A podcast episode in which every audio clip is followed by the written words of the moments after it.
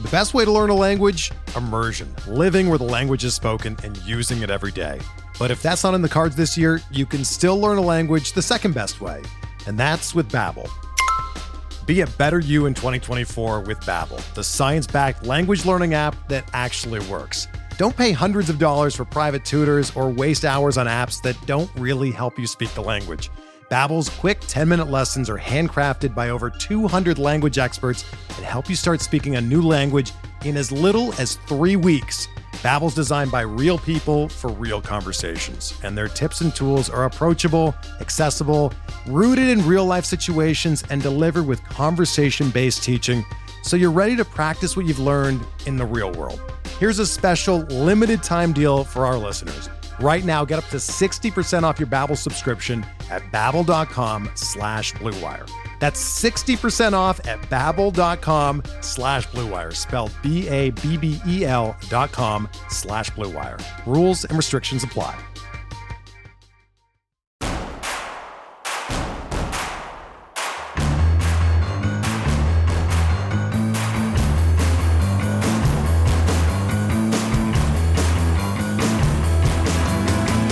Your favorite source for Chicago White Sox talk, delivering news, interviews, analysis, and more.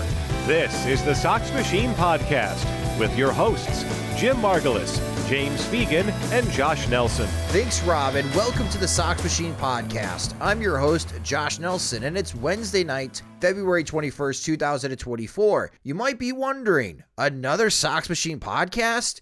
Yes, our latest episode, I sat down with Crain's Chicago reporter Justin Lawrence, who broke the initial story of what Jerry Reinsdorf of the Chicago White Sox were asking for in a new stadium proposal in the South Loop. Then Jerry Reinsdorf went to Springfield to chat with the Speaker of the House and the Senate President. The talks were cordial, but nobody from the government side showed their cards in favor or against what was being proposed. On Wednesday, Jerry Reinsdorf had lunch with Crain's Chicago's Greg Hinz, who always does an amazing job of getting the fine details of anything that's going on in the city of Chicago. Here is the latest from Hinz's reporting. Financing the stadium will cost 1.1 billion, but there's an extra 900 million needed that we haven't discussed for infrastructure work. A reminder from the previous episode, Related Midwest already has 551 million in TIF funds reserved to help build a new CTA red line stop on the property and move train tracks around. They would need it sounds like an additional 900 million for the rest of the infrastructure on the property.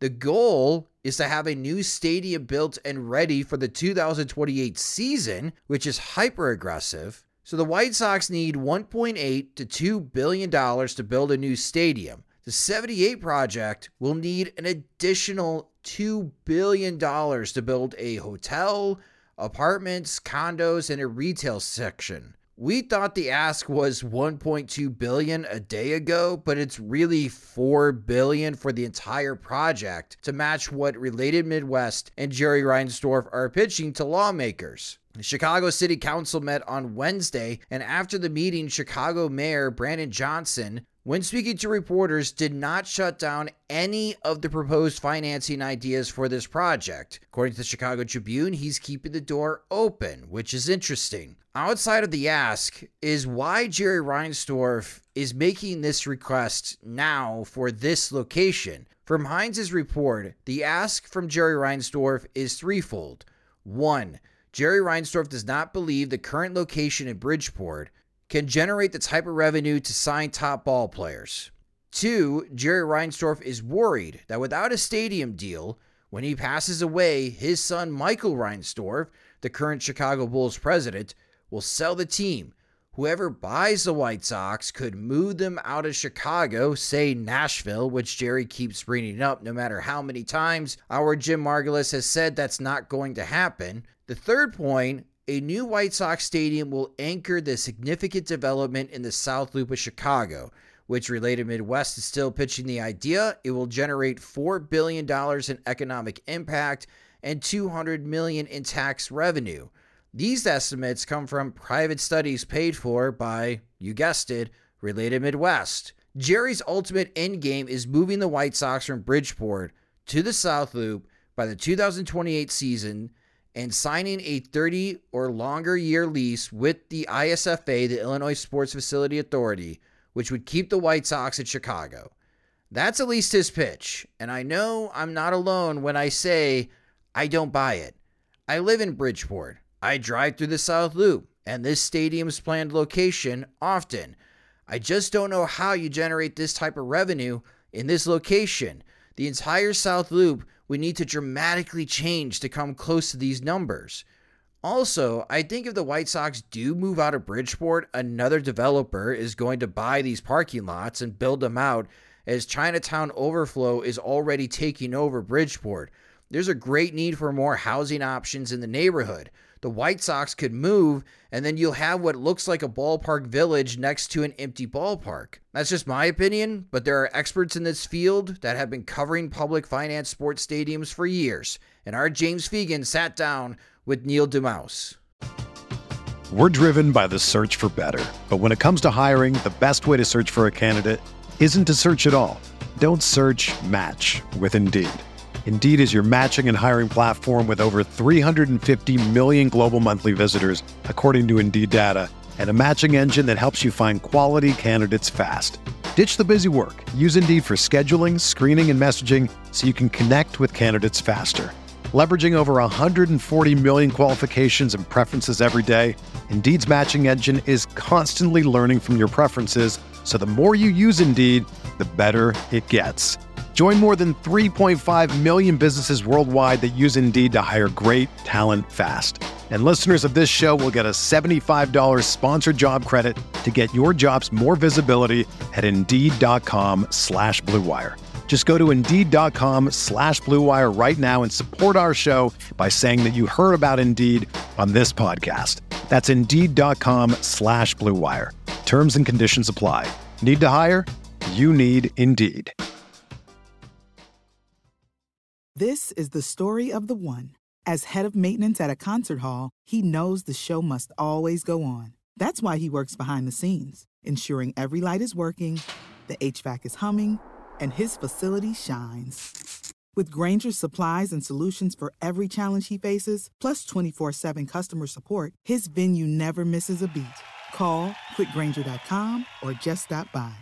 Granger, for the ones who get it done. All right. Uh, we're very thrilled to have here on the Sox Machine podcast uh, the award winning journalist and the co author of the seminal work on stadium financing, Field of Schemes, uh, and the proprietor of the website that keeps us up to date on stadium finance and What's really being said, uh, Neil deMause. Neil, thank you so much for uh, for joining us. Happy to be here. Since I perused your website, I know that you're kind of already well versed on what the the most recent White Sox ask is, but um, I guess to to start out, what what kind of jumped out at you at the uh, at the, the potentially record-setting uh, request in, in, public financing that they made? Or, yeah, I mean, I guess yeah, the the number is really kind of the the the biggest uh, eye-popping part of it, right? I mean, this is a site that already, as I understand it, had about seven hundred million dollars worth of property tax kickbacks attached to it when it was first approved a couple years ago. Um, and now they're talking about potentially a billion dollars in between hotel taxes and uh, sales taxes. Um, hotel taxes citywide, sales taxes just on the site that would be kicked back to uh, provide that. So you put those together and you got 1.7 billion dollars, and that's a number that you know as large as some of the other numbers we've been seeing, you know, 1.2 billion for the Titans Stadium and public money. Uh, I think it was about 1.1 for the Buffalo Bills. Um, 1.7 is an awful lot, uh, especially, you know, when the current stadium, whatever else you want to say about it, it's not ancient, right? Um, this we're not talking about like the Bills who are playing in a stadium that's uh, 50 years old. Um, this is something that's fairly modern and was redone not all that long ago.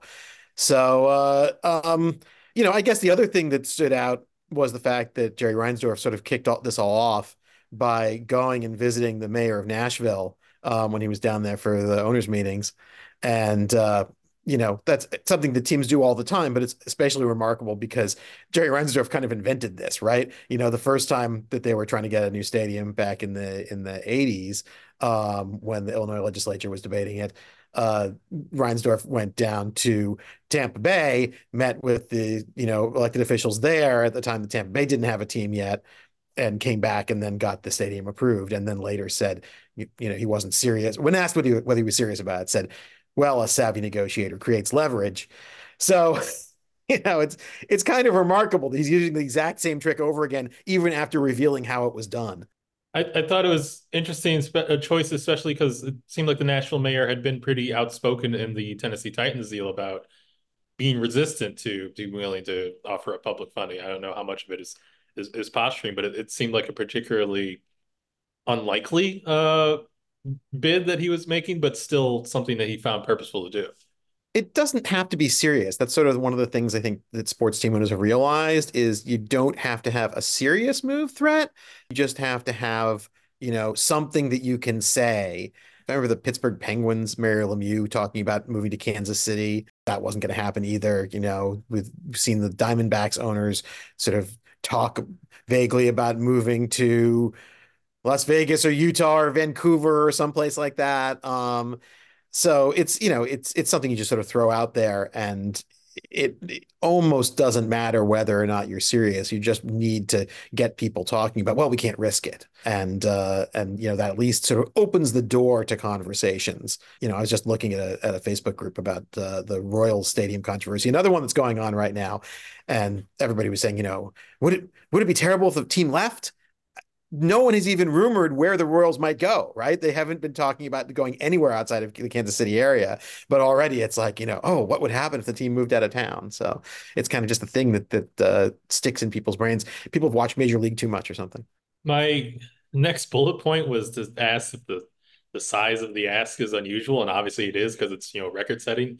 Obviously, these figures are always accelerating, but it's both the the scale of it really a new plane, or is it kind of in keeping with what we've been seeing? I would say a little of both, right? In that it is absolutely a you know a new benchmark in terms of the ask, um, but we've been seeing numbers go up and up and up for years, and especially in the last few years, right? I mean, it wasn't that long ago that the Raiders were getting seven hundred fifty million dollars from Nevada for a new stadium, and it was like, wow, that's a crazy number. And then the Bills and the Titans blew past the billion dollar barrier. Um, and, you know, the Orioles are potentially getting a billion dollars. It's, you know, the sky is really limit right now. So, yeah, I mean, I think it's kind of a, a, a crazy number, but, you know, again, it, you don't get if you don't ask. And I think that they clearly see, well, this is something they can sell not just as a stadium, but as a whole new neighborhood. And it's not, you know, aside from the hotel taxes, it's not raising taxes. It's just kicking back taxes that otherwise would go to the general fund.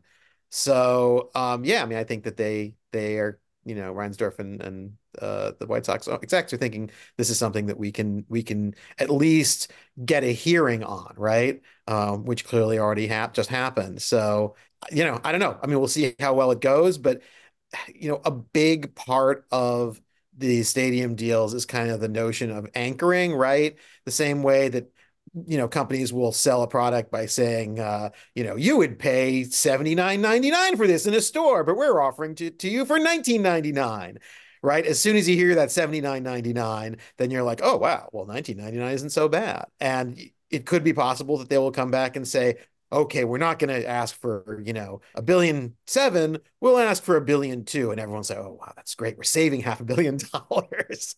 Having worked in both TV news and sports news, I feel like there's been a lot of cases where you're handed stories where because you don't have competence in the or, or experience in the industry, you just trying to get this figure and you kind of repeat it. So I feel like the Reinsdorf or uh, the White Sox claiming there's no new taxes. Uh, probably there's not the level of governmental financial literacy present in a lot of sports journalism. I mean, I'm straining for it. Uh, like, like, at least I know the trick is coming. Um, how, how do you unpack what that really means and, and, and how often is that kind of that tact used? Yeah, I mean, I think it's hard for sports journalists who don't have necessarily the financial background. And then it's also hard for news journalists, right, who don't have the sports background and don't understand all of the uh, all the ins and outs of, you know, how financing, how money works, right, in the sports world. So yeah, I mean, it they're, they're definitely trying to sell this as a okay, we know it looks like a lot of tax money, but really it's not tax money, and that's sort of where this whole uh, this this TIF tax increment financing thing comes in, which obviously a lot of people in Chicago are familiar with. But uh, you know, the idea is we're not asking for public money, we're just asking that instead of paying you the taxes we would normally pay you, property taxes, sales taxes, we get to keep it. Now, if you think about it for a second, right? If one of us were to say that, I don't want money from the government. I just want you to return my income taxes back to me, right? It's the same thing, right? It's the exact same thing to the person not paying taxes. Um, but you can claim that there's sort of this idea of, well, it's just not paying taxes, and that wouldn't exist if uh, if uh, the you know project weren't developed, right? It wouldn't be paying property taxes, it wouldn't be paying sales taxes. Sure, but those people who would be going and buying White Sox tickets or hot dogs or anything else, you know, in this South Loop site, if that isn't built, would be going and buying White Sox tickets and hot dogs and other things somewhere else in the city. So it really is just moving money from one place to another, except before this project is potentially built, those people buying things are paying taxes on it and now it will suddenly be tax free and all those taxes will be kept by the uh, you know by the uh, the white sox and the developers. Um, so it's you know it's a real it's a it's a real problem um, you know not just in sports but all over the place um, that you know developers are selling this as it's a free lunch and you know every economist will tell you if anybody tells you it's a free lunch then hold on to your wallet I guess like one of the ways I guess I've tried to explain it is that, you know, if they could generate all this public money through extensions that they theoretically could use it for other public needs. Is that realistic? Are there, you know, appropriations or earmarkings for this that it could only be used on like development projects or, you know, is is there is is there is this sapping away from from public resources in the way that, you know, it could be perceived as? There's two pieces to it. The hotel tax, as I understand it, um, could be is going to expire and could be renewed for anything that the legislature decides it to, to right? You know, the legislature could just vote and say, um, we're going to when the hotel tax is done, we're going to have a new hotel tax and we're going to use it for something else, some other needs. Or it could say we're going to not renew the hotel tax and just, you know, uh, uh, make it cheaper on people staying in hotels and maybe increase the hotel business because more people will want to stay in Chicago. The the other piece is again, it's a little bit trickier because people, you know, it, aren't paying sales taxes if they're not on that site, if not going to that site, but they are somewhere else. And I think this is a big problem with TIFs. And there's been a lot of reporting, you know, in Chicago, I know, about the degree to which tax increment financing districts have sort of created this Swiss cheese map of property taxes in Chicago, where you know you used to have the entire city paying property taxes, and now there are so many holes in it because developers have been given, okay, we'll kick you back your property taxes, you don't have to pay any, that the rest of this remaining part of the city has to shoulder the entire property tax load. So that's another way to look at it, right? If a whole bunch of people move to this new neighborhood and it's not paying property taxes, who's paying for the schools for the kids who live there, right? Because it's not them. So as is typical for these, there's a you know economic impact report that comes alongside of it. You know, there was a big figure in their initial presentation, and yesterday, um, you know, the White Sox issued a statement where they included something from Related Midwest, where they said that they will bring 10,000 construction jobs and 22,000 permanent new jobs to the city, as well as touting you know long term uh, benefits of having a tourist attraction in this area what do we make of these? What what what should a, a common person make of these? Because these figures are seemingly pulled out of, of thin air. How grounded? I, I, think seemingly is probably understating it. Yeah, I mean, th- these numbers are are literally pulled out of thin air, right? You know, they're consulting reports, they're PR documents, um, and the, you know, I, have talked to people who've who've produced them, and the goal is not to try to figure out what the actual number is going to be. The goal is to find a way to justify a number that'll make the project look reasonable. Um, you know, a friend of mine who used to work for a uh, for a uh, consulting company compared it to the old Calvin and Hobbes cartoon, where Calvin is uh, is uh, doing a report um, about how bats are giant bugs, and Hobbes looks at him and he's like. I don't, I don't know if that's really true. And he says, "Oh, don't worry about it. I've look, I've got a clear plastic binder to put my report in. I'm guaranteed to get an A. It did not work out, spoiler, for Calvin very well, but um, it often works out really well for uh, for sports teams and developers because you know legislators are unfortunately uh, really swayed by clear plastic binders, regardless of what's inside them. I mean, my first thought is that creating permanent jobs with this White Sox stadium is aren't aren't permanent jobs being pulled away from when they pull out of Bridgeport. I know there's plans yep. to maybe put a you know soccer stadium there, but I can't imagine even even if that one was thought through that that would really sustain the same level. Right, and then you're pulling the soccer team out of out of Soldier Field, right? I mean, it's it's it's just shuffling things around. Um, and honestly, sports teams don't create an awful lot of jobs, right? Um, that first of all, the most of the money goes towards the players. Um, so it's really 26 jobs.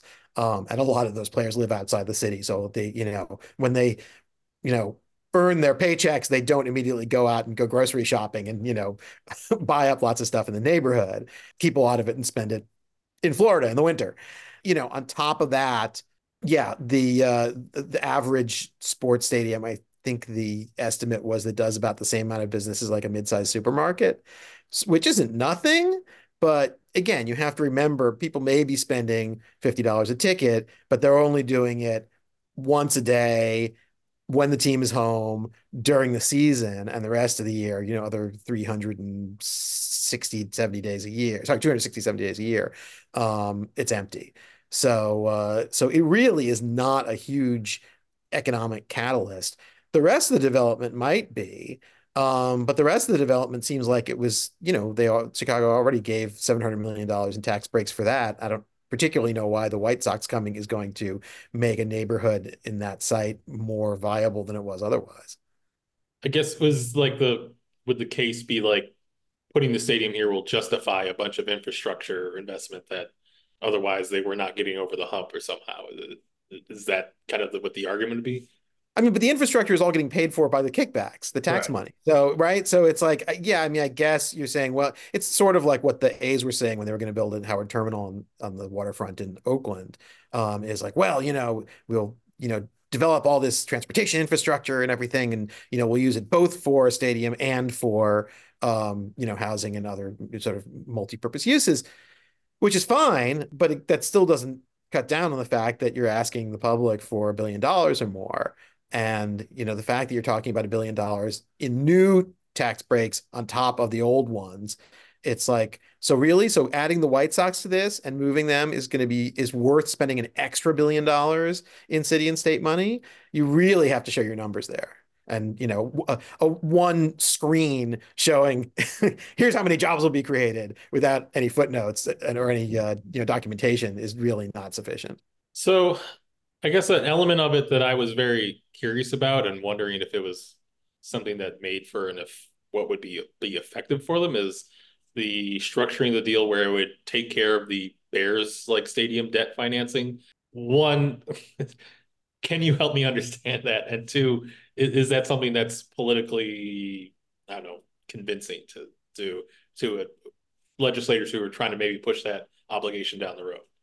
I mean, political politically convincing. I couldn't begin to guess, not being an Illinois legislator. But um, as far as understanding how it works, my understanding is is it's like refinancing your mortgage, right? You know, if you still owe on your mortgage and you you know refinance it to pay off your current mortgage and then go buy a new house, that's kind of what you're doing.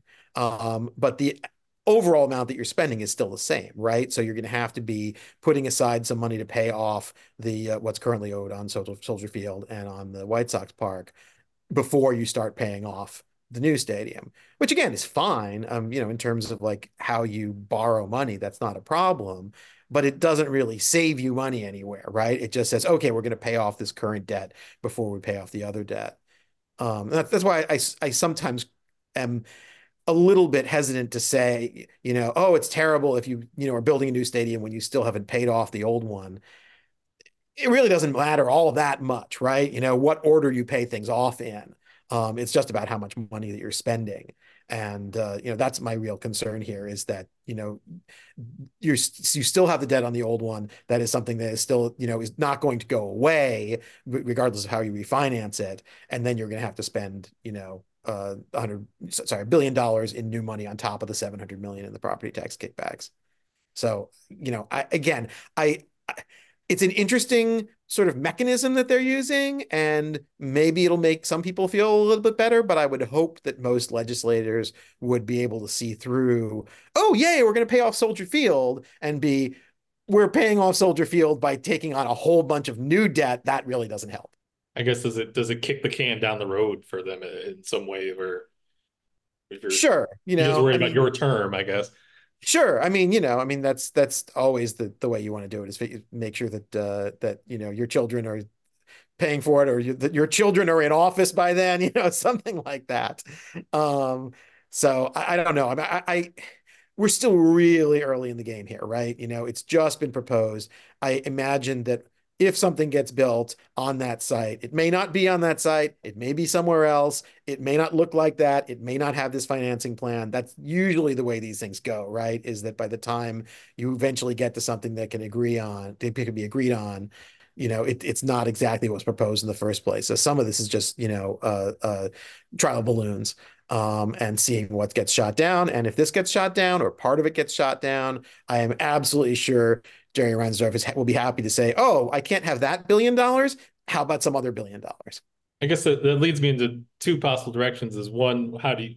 It seems like a likely way for this to play out, but also seems like Jerry Reinsdorf has done this successfully before. Um, is, is, this something you know his demonstrated history that you know makes this a, a likely thing to be successful, as audacious as it sounds to us? Yeah, I mean that's kind of his his his core strength, right? I mean, not only did he do it for the White Sox, but he actually did it for the Nationals because MLB still owned the Expos at the time they were negotiating with uh, Washington D.C. And I would have to go back and check, but I'm pretty sure that he was one of the people in the room when they met with the mayor of D.C. at the time that the mayor said, okay, well, we'd love to have you come to town. In terms of building a stadium, we were thinking about a two thirds public, one third private split. And then either Reinsdorf or somebody else in the room, I think it was Reinsdorf, was the one who responded with, "Oh yeah, we were thinking three thirds, no thirds." and got away with it pretty much. Um, so yes, this is clearly something he's very experienced at. On the other hand, he's also, you know, making a tremendous ask of something that's going to re- require the approval of both the city and the state. Um, so he's got a couple of different, you know, he has a mayor to convince, a governor to convince, a, a, council to convince, a legislature to convince.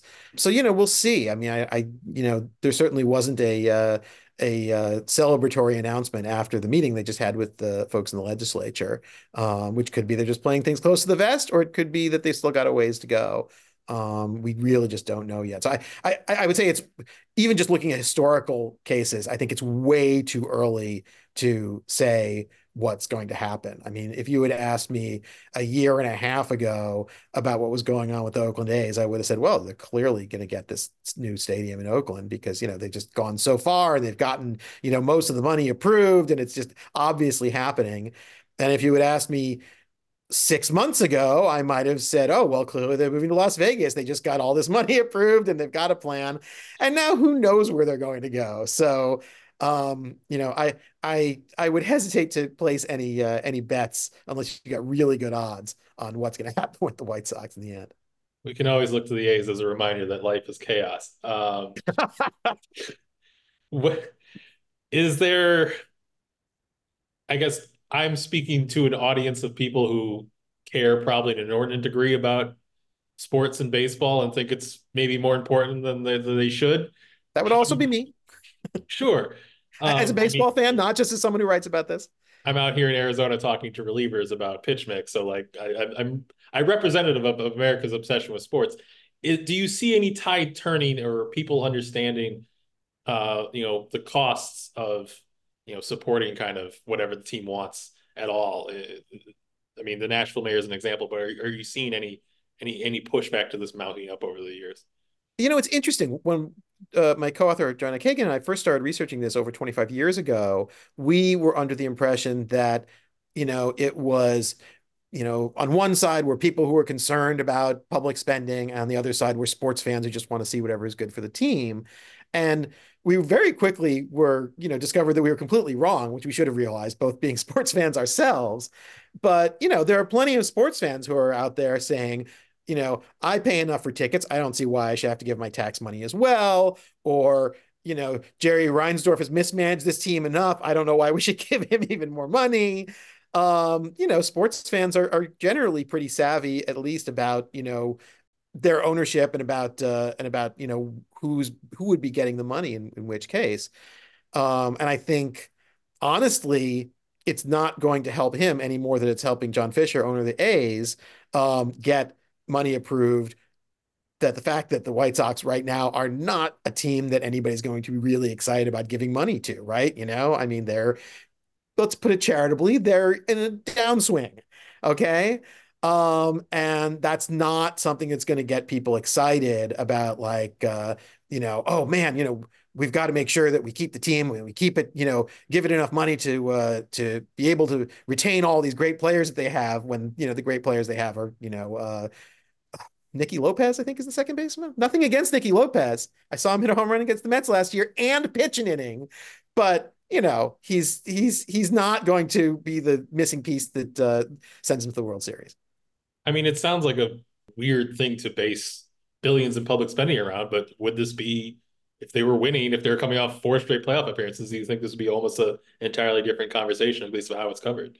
I think it would be easier. Yeah. Um, I think there, right, there are two ways that you can, if you're a team owner, you can go about this. One is my team is so terrible that we will never win if we don't get a new stadium. And the other is my team is so great that we deserve a new stadium, you know, to, to that will match the glory of our team. Um, the Yankees were great at saying that. And the latter one works a lot better, if only because if you're trying to get people afraid of losing the team or excited about a new home for the team, if you're trying, you know, there need to be actual fans who care. Um, and right now, you know, for the White Sox and the A's and a bunch of other teams, the Royals probably, there just aren't that many many fans who care that much. You know, they're just like, eh, you know, if uh, it's it's not really, you know, this this is not my my priority. Or you know, even even if you're a diehard fan, it's not like you're going to get really excited about, you know, well, I have faith that Jerry Reinsdorf is the guy who can, you know, make this thing happen and make it work. So, I mean, sorry, the long way around, but like, I, I think the answer is there's a little more skepticism and there's a little more awareness, certainly, than there was 25, 30 years ago of some of the economic studies and some of the, you know, it has been reported a little bit more that, you know, everything shows that these deals are boondoggles. But, you know, unfortunately, what the fans think or what taxpayers think is not necessarily what is going to hold sway, right? It's what uh, elected officials think. And that is going to depend on you know who the people are what the people are saying at the parties that they go to. And uh, unfortunately that hasn't changed an awful lot in, in the last you know 20 30 years. So um, i don't know. I mean the upside again is that there are a lot of hurdles that the white sox have to jump through before they can get their 1.7 billion dollars. The other side is that even if they fail this year, even if they fail next year, they only have to win once, right? I mean, the Minnesota Twins spent 10 years not getting a new stadium. And then once they managed to find the right formula that they were able to get it approved. And now they got their new stadium and it doesn't matter all the times they lost. Is there a way to get people to, how would you try to express in 30 seconds or a minute what the cost would be of just like you know throwing public money because I feel like it's hard for people to see the immediate cause and effect relationship of what this does to the budget or what services get you know degraded as a result of this. But how, how do you you know make it real for people? Yeah, I mean, I think money is money, right? I mean, with property taxes, it's directly coming out of the school's budget. Um, and with everything else, you know, that sales tax money is money that the city could have to spend on literally anything else, um, or the state and uh, and uh, you know it's not like you can point to one thing and say you know they're not they can't afford to do this because uh, because they're building a stadium. But you could point to literally anything. You know, if there's any project that the city is saying, "Oh, we don't have enough money to pay for," then that's something that could be considered if you weren't spending it on on this big development. You know, again, going back to the very beginnings of this, we got started in this because Joanna's from Cleveland, and Cleveland was talking about building a new stadium for the Browns at a time when its schools were literally in receivership because they were so poorly run. And Rudy Giuliani was mayor of New York and was talking about a new stadium for the Yankees at the same time he was closing libraries because he said there wasn't enough money for to pay for libraries. And it kind of stood out as, huh, you seem to have enough money for this one thing and not the other. And I guess the last thing I would say on this is just even if you think a new stadium would be a good idea, right? Um, I've I've been to the current White Sox stadium. It's not my favorite. I don't know that the new one would be any better necessarily, but you know, you could certainly make an argument for the idea that it might be nice. Is when you when you're asked for 1.7 billion dollars, should the first response be, yeah, okay, or should it be, well, we don't have 1.7 billion dollars what can we offer you that's a lot less than that, right? You start with a, a, lower price because I am sure that Jerry Reinsdorf is not asking for this money because if he got $1.65 billion, it would be completely impossible for him to pay for this, right? There is probably a price point somewhere lower that he would be willing and able to accept. And the job of elected officials is at the very least, even if they're not going to say no, to say, okay, well, we're going to try and give you as little as possible. That's because that's kind of our job is not to just throw public money around willy nilly. Um, so you know, we'll see. I mean, it's not that often that uh, elected officials play that kind of hardball, um, but it's been done and it can be done. And you know, usually the first way you do it is by saying no to the initial ask, like in any negotiation. You know, like if you're dealing with your three-year-old, can I have ice cream for dinner five nights a week? No. Can I have it four nights a week? No. and that's where the real negotiating begins. That's that's the, that's the secret of business right there. And parenting. Neil, thank you so much for for joining us. I so appreciate uh, getting your insight. It's uh, very valuable, and hopefully, um, it'll get through to our audience a bit. But thank you again. Uh, sure I thing. Appreciate it. That will do it for this episode of the Sox Machine Podcast. Thank you so much for listening. You can subscribe to the Sox Machine Podcast wherever you listen to podcasts, such as Spotify and Apple Music. Subscribe to our YouTube channel at youtube.com slash Sox Machine and follow us on social media at Sox Machine. You can follow James Fegan on social media at JR Fegan and follow me at Sox Machine underscore Josh. If you enjoy our work, you can get more by becoming a Patreon supporter at patreon.com slash Sox Machine. Our Patreon supporters make it possible to send James all the way down to Arizona to continue covering the Chicago White Sox spring training. We've been getting great content and great insight as well. So thank you to your support to making that happen. If you haven't signed up a Patreon yet, to gain full access of our White Sox coverage, go to patreon.com slash Sox Machine and monthly plans start at $5 and you will save money as well on an annual subscription. The Sox Machine podcast is a production of SoxMachine.com. You're on for all things Chicago White Sox baseball. Alongside James Fegan, I'm Josh Nelson. Thanks for listening.